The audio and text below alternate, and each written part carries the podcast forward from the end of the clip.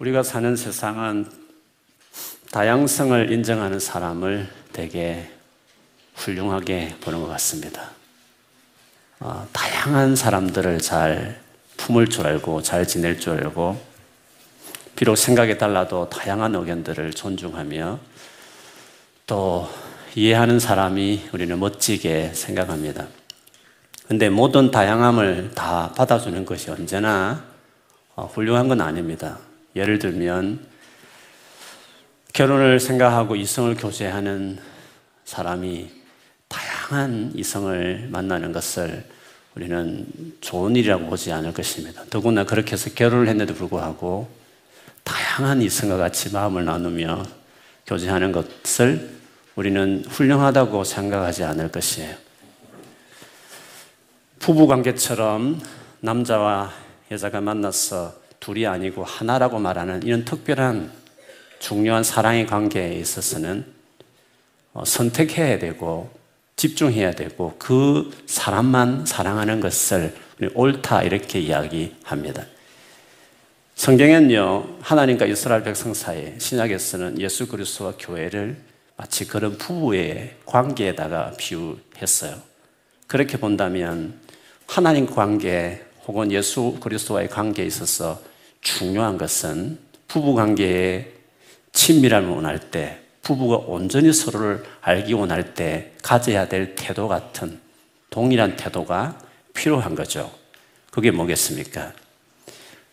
더 하나님께 집중하고 하나님 외에 다른 것이 없이 그분과의 관계에 헌신해야만 하나님과의 친밀함이 이루어지는 것이고 예수 그리스도를 아는 것이고 복음이 뭔지를 깊이 깨닫고 복음의 능력을 자기 삶에 경험하게 가는, 가는 것이죠.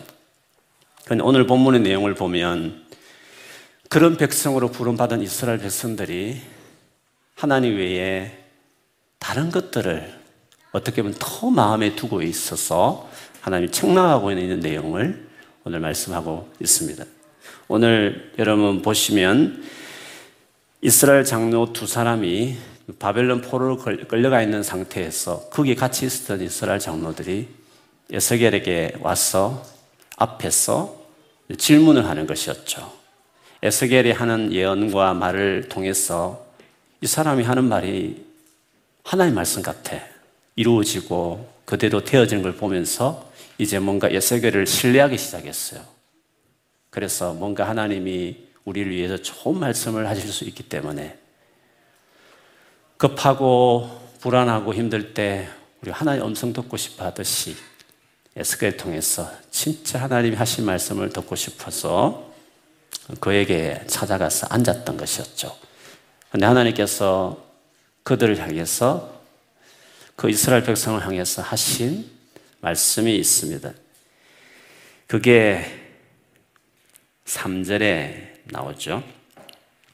인자야, 이 사람들이 자기 우상을 마음에 들이며 죄악의 걸림돌을 자기 앞에 두었으니 그들이 내게 묻기를 내가 조금인들 용납하랴 이렇게 하셨습니다. 이 사람들이 자기 우상을 마음에 들였다 했습니다.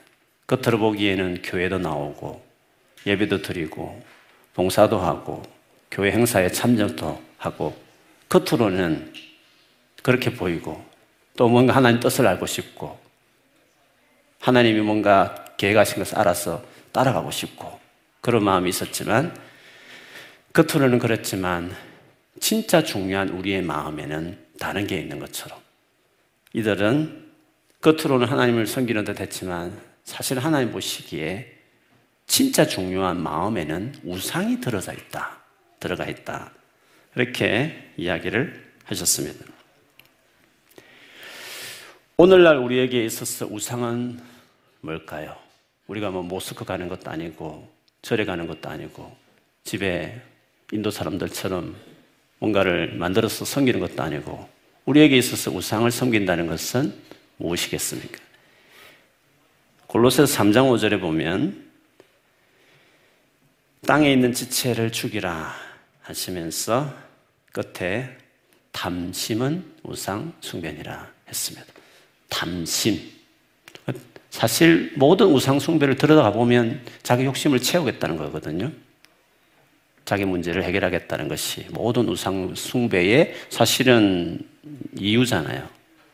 그래서 우상숭배를 뭘 만들어서 섬기든지 오늘날 같이 이 모든 소사이어티에서는 그렇게 하진 않지만 그 우상숭배를 섬겼던 과거의 그 사람들의 마음은 변함이 없는 거죠. 탐심. 탐심이 우상숭배의 스피릿이다. 그래서 탐심을 갖는 것을 우상숭배다 이렇게 보는 것이에요. 야고보서 4장 4절에 보면 가늠하는 여인들아 부부 사이에 집중하지 않고 다른 이성을 생각하고 관계 맺는 것을 가늠 아닙니까? 근데 누가 영적으로 가늠하는 사람이라고 했습니까? 누가 오늘 우상 숭배하듯이 이 사람들처럼 오늘날은 누가 그런 사람입니까? 세상과 벗된 것이 하나님과 원수됨을 알지 못하느냐. 그런즉 누구든지 세상과 벗이 되고자 하는 자는 스스로 하나님과 원수되는 것이니라 했습니다. 지금 우리에게 우상 숭배는 세상을 벗하는 것입니다. 교회 나올 수 있죠. 당연히. 열심히 교회 봉사도 하고, 교회 식구들 좋아서 어, 열심히 교제 매듭 할수 있지만, 그러나 진짜 중요한 것이, 그의 삶에 정말 중요한 것이 세상을 사랑하는 것이면, 그는 오늘 에스겔에서 나오는 이 사람과 똑같은 사람이다. 이렇게 볼 수 있습니다. 이런 사람을 오늘 읽었던 3절에 보면 자기 앞에 우상을 숨기는 사람을 이렇게 말했습니다. 죄악의 걸림돌을 자기 앞에 두었다. 죄악의 걸림돌을 자기 앞에 두는 것이다. 이랬습니다. 그러니까 우상이라는 것이 자기를 위하는 것 같고 그렇게 열심히 뭔가를 세상에서 세상을 사랑해서 막 확보하고 얻고자 하는 것이 자기를 위하는 것이라 생각했지만 주님은 그렇게 살아가는 삶은 죄를 짓는 것이 될 수 있다. 죄악에 걸러 넘어져서 죄를 짓는 사람으로 나갈 수 있다. 그렇게 이야기를 했습니다. 실제로 디모데전서에 보면 돈을 사랑하는 것이 모든 일만의 악의 뿌리가 된다고 말했습니다. 세상 사랑하는 것이 다 돈과 관련되어 있는 것이고 그렇기 때문에 모든 악의 뿌리다. 그렇게도 말을 했습니다. 탐내는 자들, 조금 전에 말했던 것은 탐욕은 우상 숭배였으니까 탐내는 자들은 믿음에서 떠날 수 있다. 그러니까 이게 악한 일이 될 수가 있는 거죠. 실제로 예수님께서도 마태복 6장 24절에 보면 한 사람이 두 주인을 섬길 수 없다 하시면서 하나님과 재물을 겸하여 섬길 수 없다 이렇게 말했습니다. 오늘날 우상 숭배는 재물이다 하는 것을 주님도 정확하게 하셨죠. 근데 재물을 섬긴다는 것이 어떤 사람들은 뭐 나 그렇게 돈 그렇게 사랑하는 것도 아니고 뭐 악착같이 부자 되겠다는 마음도 없어요. 이렇게 생각할 수 있지만 예수님은 재물을 섬긴다는 것을 정의 내리기를 그 이후에 말씀에서 쭉 길게 언급하셨지만 전에 제가 나누기도 했지만 무엇을 먹을까 마실까 무엇을 입을까를 염려하는 것은 재물을 섬기는 것이다 라고 주님은 정의했습니다. 단순히 은행에 돈을 쌓아놓고 자기를 위해서 내가 남은 생에 써야지 하고 살아가는 사람만 돈을 사랑한 것이 아니라 그냥 털털하게 돈 없어도 그냥 마음껏 편안하게 살아요 하지만 무엇을 먹을까 마실까 입을까를 염려하는 것은 그도 재물을 섬기는 것이다 라고 말을 했습니다. 그게 왜 문제가 되는지를 예수님은 6, 마태복 6장 끝에 가보면 그렇게 하지 않으면 오직 그의 나라와 그 을을 구할 수 없다는 거죠. 하나님 나라와 을을 구하는 사람이 될 수 없다는 것입니다. 재물을 숨기는 자들은 세상을 사랑하는 자들은 그렇기 때문에 이거는 악, 악한 것이 될 수 있다는 거죠. 제일 중요한 것을 하지 못하게 하는 것이니까 그런 것입니다. 결국에 이렇게 살아가는 자들의 마지막은 하나님이 심판하신다고 말했어요. 오늘 본문 4절에 보면 그 우상의 수요대로 보응하겠다 했고 8절, 9절에도 그들을 대적해서 그 사람을 대적해서 그들을 놀라게 하겠다. 표징과 속담거리가 되어 내 백성 가운데 끊을 것이다 했습니다. 만일에 어떤 선지자라는 사람이 그 백성의 비유를 맞추기 위해서 그저 세상 축복이나 빌고 하나님 믿으면 잘 될 것이라고 그 말만 해대고 세상에 어떻게든 성공을 위해서 하나님이 계신 것처럼 그렇게 가르치기만 하는 그들의 비유를 맞추는 사람들, 백성들의 요구에 유혹을 받아서 듣기 좋은 말로 하는 그들도 주님은 손을 펴서 백성 가운데 그도 멸할 것이다. 라고 이야기를 하셨습니다. 이렇게 하나님만을 집중하는 부부관계처럼 오직 한 대상에게 집중해야 그와의 관계도 친밀해지고 그도 온전히 알고 사랑하는 관계가 되는 것인데도 불구하고 하나님도 마치 그렇게 해야만 하나님과 친밀해지는 거거든요. 많은 성도들이 그렇게 생각할 거예요. 어떻게 하면 하나님을 좀 더 친밀해질까? 어떻게 하면 하나님을 더 깊이 알 수 있을까? 어떻게 하면 성령 충만할 수 있을까? 우리 꾸미는 교회에서 복음, 복음, 복음 말하는데 어떻게 하면 내가 복음을 깊이 깨닫고 이 복음의 능력을 누리는 사람이 될 수 있을까? 그 모든 중요한 핵심은 부부 관계의 깊은 친밀함이 꼭 필요한 그 사람에게 헌신하고 그 사람과의 관계에 어, 헌신하는 것이듯이 하나님 관계에 그렇게 해야만 되는 거죠. 그런데 많은 사람이 말은 그렇게 하면서도 누가 은혜 받았다면 나도 그렇게 되었으면 나도 하나님을 저렇게 깊이 알았으면 하지만 사실은 자기 마음에는 우상을 드리고 있고 다르게 말하면 세상을 사랑하고 있고 세상에 탐심의 마음이 있으니 자기가 바라는 거하고 실제 자기 마음이 모순되게 살고 있으니까 그렇게 바라는 믿음이라든지 하나님에 대한 은혜라든지 그거를 못 누리는 거죠. 왜 안 될까? 열심히 하는 것 같은데 왜 안 이루어질까? 왜 나의 기도는 응답되지 않을까? 그런 식으로 혼자서 모순된 자기, 자기 수력에 빠져서 허덕거리면서 살아가는 거죠. 하나님 관계는 특별한 게 있는 게 아닙니다.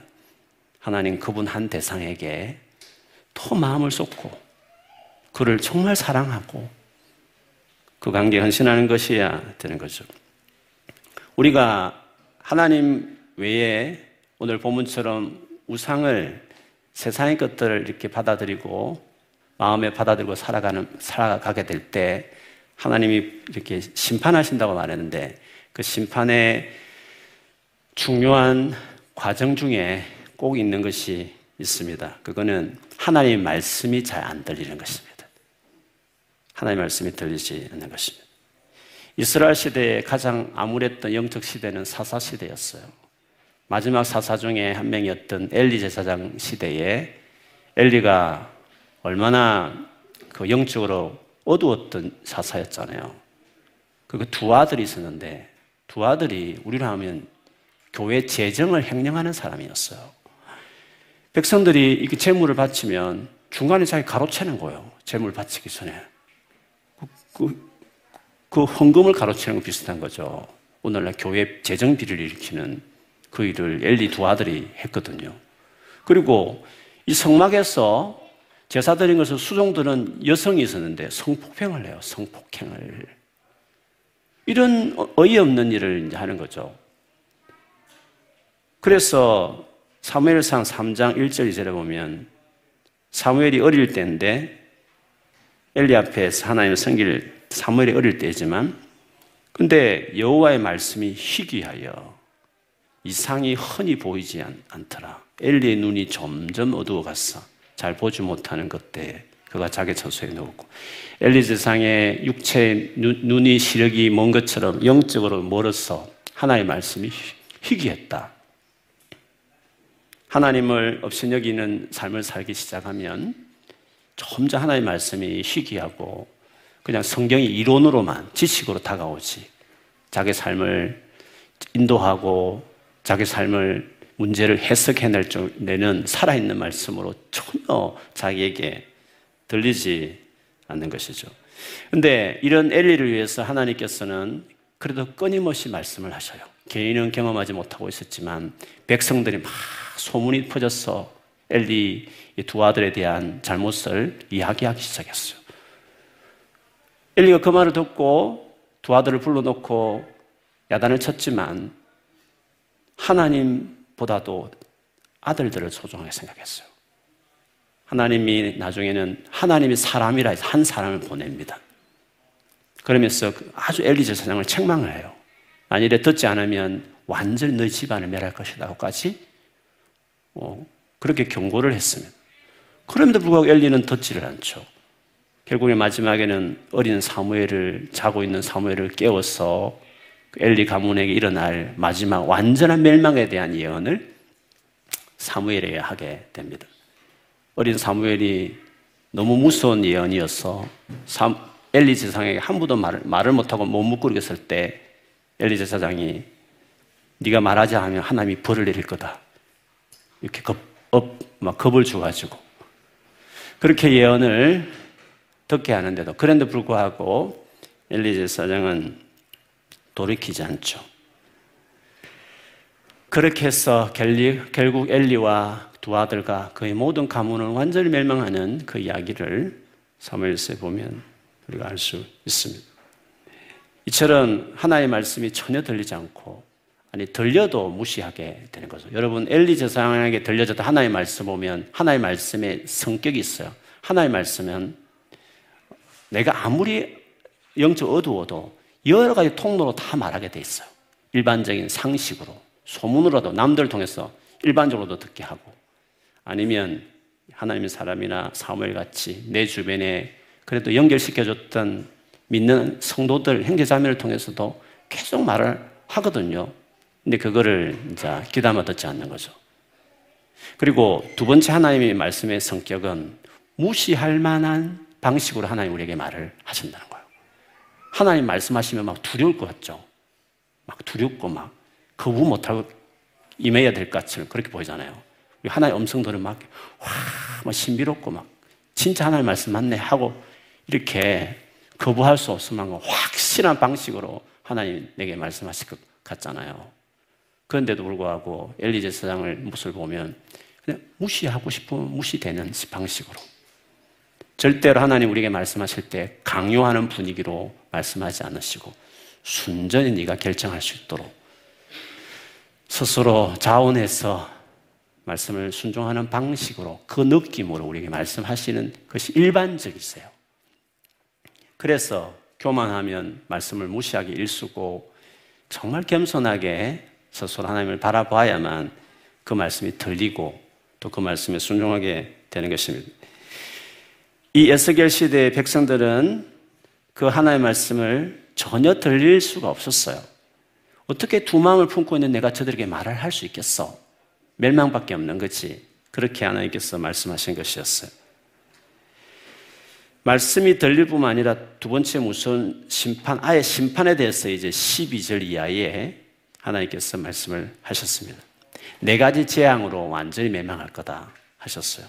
근데 그런 재앙이 일어날 때 설사 과거에 가장 어려운 노아가 왔어, 욥이 왔어, 다니엘이 왔어, 용서해달라고 빌어도 절대로 이 백성이 용서받지 못하고 멸망할 것이라고 말을 했습니다. 오늘 우리는 두 가지 재앙에 대해서만 읽었어요. 첫째, 기근, 사나운 짐승 보내서 저들을 멸망시킬 것이다. 아무리 빌어도 욥이 노아가 다니엘에 와서 빌어도 그 백성들을 향한 멸망을 돌이키지 않을 것이라고 했어요. 잃지는 않았지만 이어서 칼, 전염병 등으로도 멸망시킬 것이라고 말했습니다. 근데 이 기근, 사나운 짐승, 칼, 전염병 이 세 가지를 요한계시록 6장에 보면 그 인봉되어 있는 그 두루마리 책을 인봉을 떼잖아요. 인봉을 뗄 때 뭐 검은 말이 나오고 무슨 말이 나오는데 그 하나가 이 네 가지를 그대로 비슷하게 설명을 해요. 제가 읽어보면 계시록 6장 8절을 보면 마지막 말이죠. 내가 보면 청황색 말이 나오는데 그 탄자 이름은 사망이니 엄부가 그 뒤를 따르다가 죽음이 따라온다는 거죠. 그들이 땅 4분의 1의 건세를 얻어 검, 칼, 흉년, 기근, 사망 땅의 짐승들로서 죽이더라 이렇게 했습니다. 그래서 에스겔서를 보면 꼭 요한계시록을 보는 것 같고 신약의 성도들의 입장에 있는 입장과 비슷한 그 당시 이스라엘 백성들의 모습이 오늘날 신약의 주님이 재림을 기대하고 오늘 살아가는 오늘날 이 땅에 살아가는 세상의 사람들과 교회인 우리를 위해서 하시는 말씀 같이 보여요. 그래서 여러분 두루마리 요한계시록에 보면 요한도 먹지만 에스겔도 보면 그 두루마리를 먹잖아요. 그래서 요한계시록은 요한계시를 통해서 이 에스겔을 많이 생각하면서 썼다고 느껴질 만큼 유사한 점이 많습니다. 그래서 요한 저는 에스겔을 이번에 계속 설교하면서 느끼는 거지만 과거에 이스라엘 백성들을 향한 그때 교훈으로 머물지 않고 오늘날 예수님의 재림을 기다리면서 이 땅을 살아가는 이 세상에서 우리가 어떻게 살아야 되는지를 주는 요한계시록의 메시지와 동일한 그 교훈 우리에게 말씀이 있구나라는 것을 많이 느끼게 됩니다. 그래서 요한계시록 해석할 때 그 인이 뭐며 나팔이 뭐며 대접이 뭔지를 마치 예수님 재림 직전 일어날 문자적으로 이루어질 어떤 재앙으로 해석하는 것들이 그것이 얼마나 오해를 불러 일으킬 수 있는지를 말씀드리는 거죠. 이 요한계시록에 말하는 재앙은 구약에 말하는 소위 말하는 하나님 심판했던 도구에 대한 많은 그 재료들이었어요. 그것을 요한계시록에 필요 왔어. 예수님 재림할 때까지 역시 똑같이 이 시대에도 과거에 그런 심판들이 이루어지면서 하나님께 돌아오도록 즉 예수를 믿고 복음을 받아들이고 하기 위해서 세상 가운데 그런 일을 일으킨다는 의미로서 구약 시대에 흔히 썼던 그 선지서들이 썼던 재앙에 대한 그 메타포 같은 소재들을 들어서 쓸 뿐이지 뭐 예수님 재림할 때 기근이 온다 막 칼이 아니 칼이라는 게 요즘 핵무기 시대에 무슨 칼이 있겠어요? 문자 그대로 어떻게 해석하겠어요 구약 시대에 하나님의 심판의 도구에 대한 재료들을 똑같이 인용하면서 주님 오실 때까지 그런 일이 있을 텐데 과거에 구약 시대에 하나님 말씀을 받지 않으므로 그런 심판을 받았듯이 복음을 받아들이지 않으므로 멸망받지 말고 이런 가운데서도 에스겔 시대의 예언들처럼 오늘날 우리 시대에도 마지막 예언인 이 복음을 받아들이라고 외치는 그런 교회의 사명뿐만 아니라 또 그 복음이 전해졌을 때 받아들이고 회개하고 돌아와야 된다는 것을 말하고 싶었어 사실 요한계시록에 있는 것이죠. 그렇기 때문에 우리가 예수님을 알고 더 알고 하나님을 사랑하고 더 사랑하는 사람이 되기 위해서 우리에게 중요한 것은 뭐겠습니까? 하나님의 그 메시지 앞에 하나님의 나를 사랑하라고 하는 그 복음의 메시지 앞에 그걸 포스하지 않는 강요하지 않는 방식으로 말씀하시는 그 많은 메시지 앞에서 스스로 겸손하게 스스로 두려움으로 말씀을 받아들이고 세상에 좋은 것이 많고 남들이 다 부러워하는 많은 것들이 있지만 그것에 마음을 빼앗기지 않고 한 이성에게 집중하듯이 내, 내 배우자에게 집중하듯이 하나님께 깨어서 더 마음을 들이고 겸손하게 집중하기 시작할 때 우리는 더욱 바라듯이 하나님을 사랑하는 사람이 되는 것입니다. 예수님을 깊이 아는 복음의 능력을 경험하는 사람이 되는 것이에요. 마태복음 11장 25절에 보면 예수께서 당, 당신이 사역하시면서 많은 권능을 행한 마을들을 언급하시면서 그렇게 많은 권능을 그들 가운데 행했지만 그들이 회개하지 않았다. 복음에 반응하지 않았다는 것을 어, 꾸짖는 말씀이 나옵니다. 고라시나 베세다야 가보나움 사람들에 대해 책망을 하셨습니다. 그들은 진정 회개하지 않고 예수를 믿지 않고 거부했다는 것이죠. 교만한 자들은 복음을 깨닫지 못했지만 그런 가운데서도 진짜 그거 받아들이는 제자들이 있었다고 주님이 말씀하셨어요. 그 차이를 마태복음 11장 25절, 26절에 이렇게 주님이 기도하시면서 말씀하셨어요.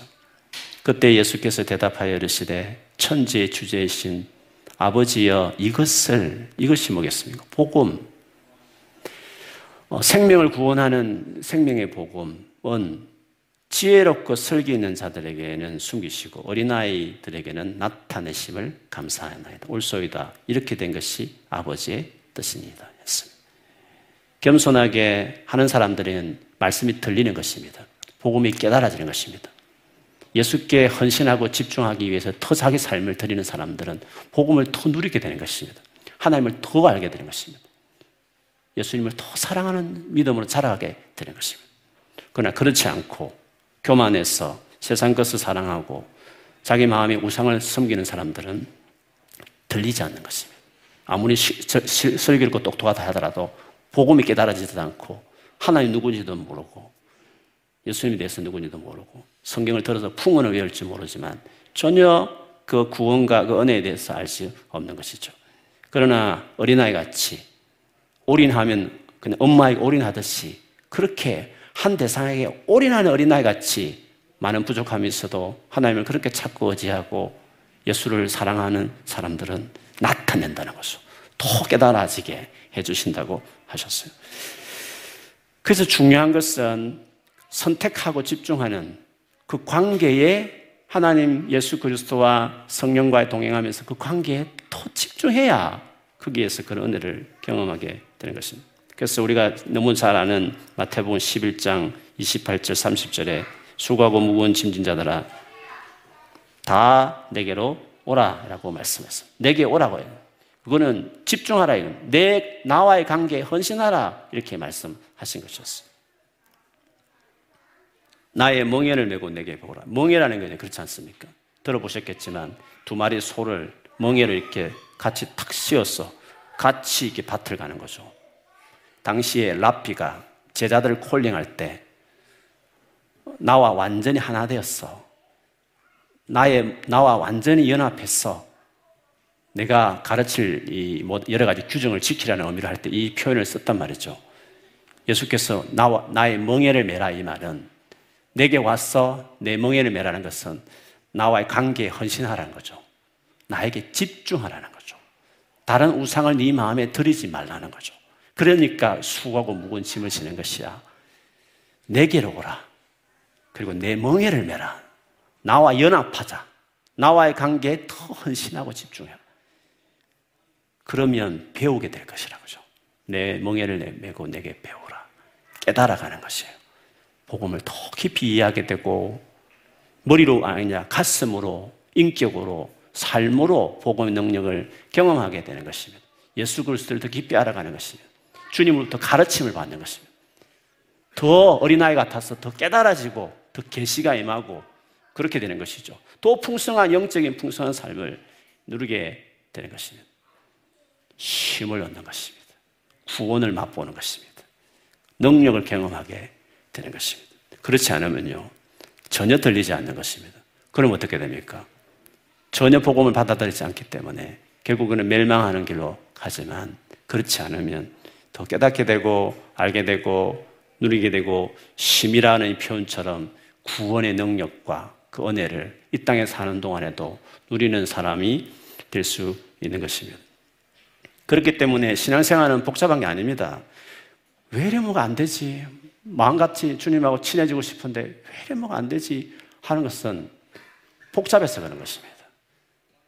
마음에 여러 가지 우상들이 있는 것입니다. 예수 그리스도에게 집중 안 하는 것입니다. 그분과의 관계에 헌신하지 않는 것입니다. 어떻게 이성 교제에서 집중하지 않으면서 딴 형제 자매를 보는데 관계가 깊어지겠습니까? 어떻게 부부가 돼가지고 그 부부 관계에 집중 안 하는데 어떻게 친밀해지고 가까워지고 사랑하면서 그 부부의 그 아름다운 그 행복한 삶을 누릴 수 있겠냐고요. 주님과의 관계는 심플한 것입니다. 단순한 것입니다. 어려운 것도 아닙니다. 다만 어렵다면 내가 원치 않는 것입니다. 너무 세상을 좋아하니까, 너무 사랑한 것이 많으니까, 그래서 안 될 뿐이지, 주님과 가까워지는 것은 어려운 것이 아닌 것이에요. 오늘 이 밤에부터 또 내일 하루를 시작하면서 주님 그분께 한번 집중해 보십시오. 시간을 드리고, 마음을 드리고, 그분께 여러분 이렇게 힘을 다 쏟아서 주님 앞에 나아가는 삶으로 다 마음을 주시고 몸을 주시면서 주님께 집중하면서 공부도 하시고 일을 해보시면 확실히 주님이 함께 하시는 걸 경험하게 되실 것이에요. 주님이 말씀하신 걸더 듣게 되고 하나님이 많은 진리들을 깨닫는 풍성한 은혜를 경험할 줄 믿습니다. 그런 놀라운 은혜가 시작되고 더 누리게 되는 여러분 되시기를 주님 이름으로 축원합니다. 아멘.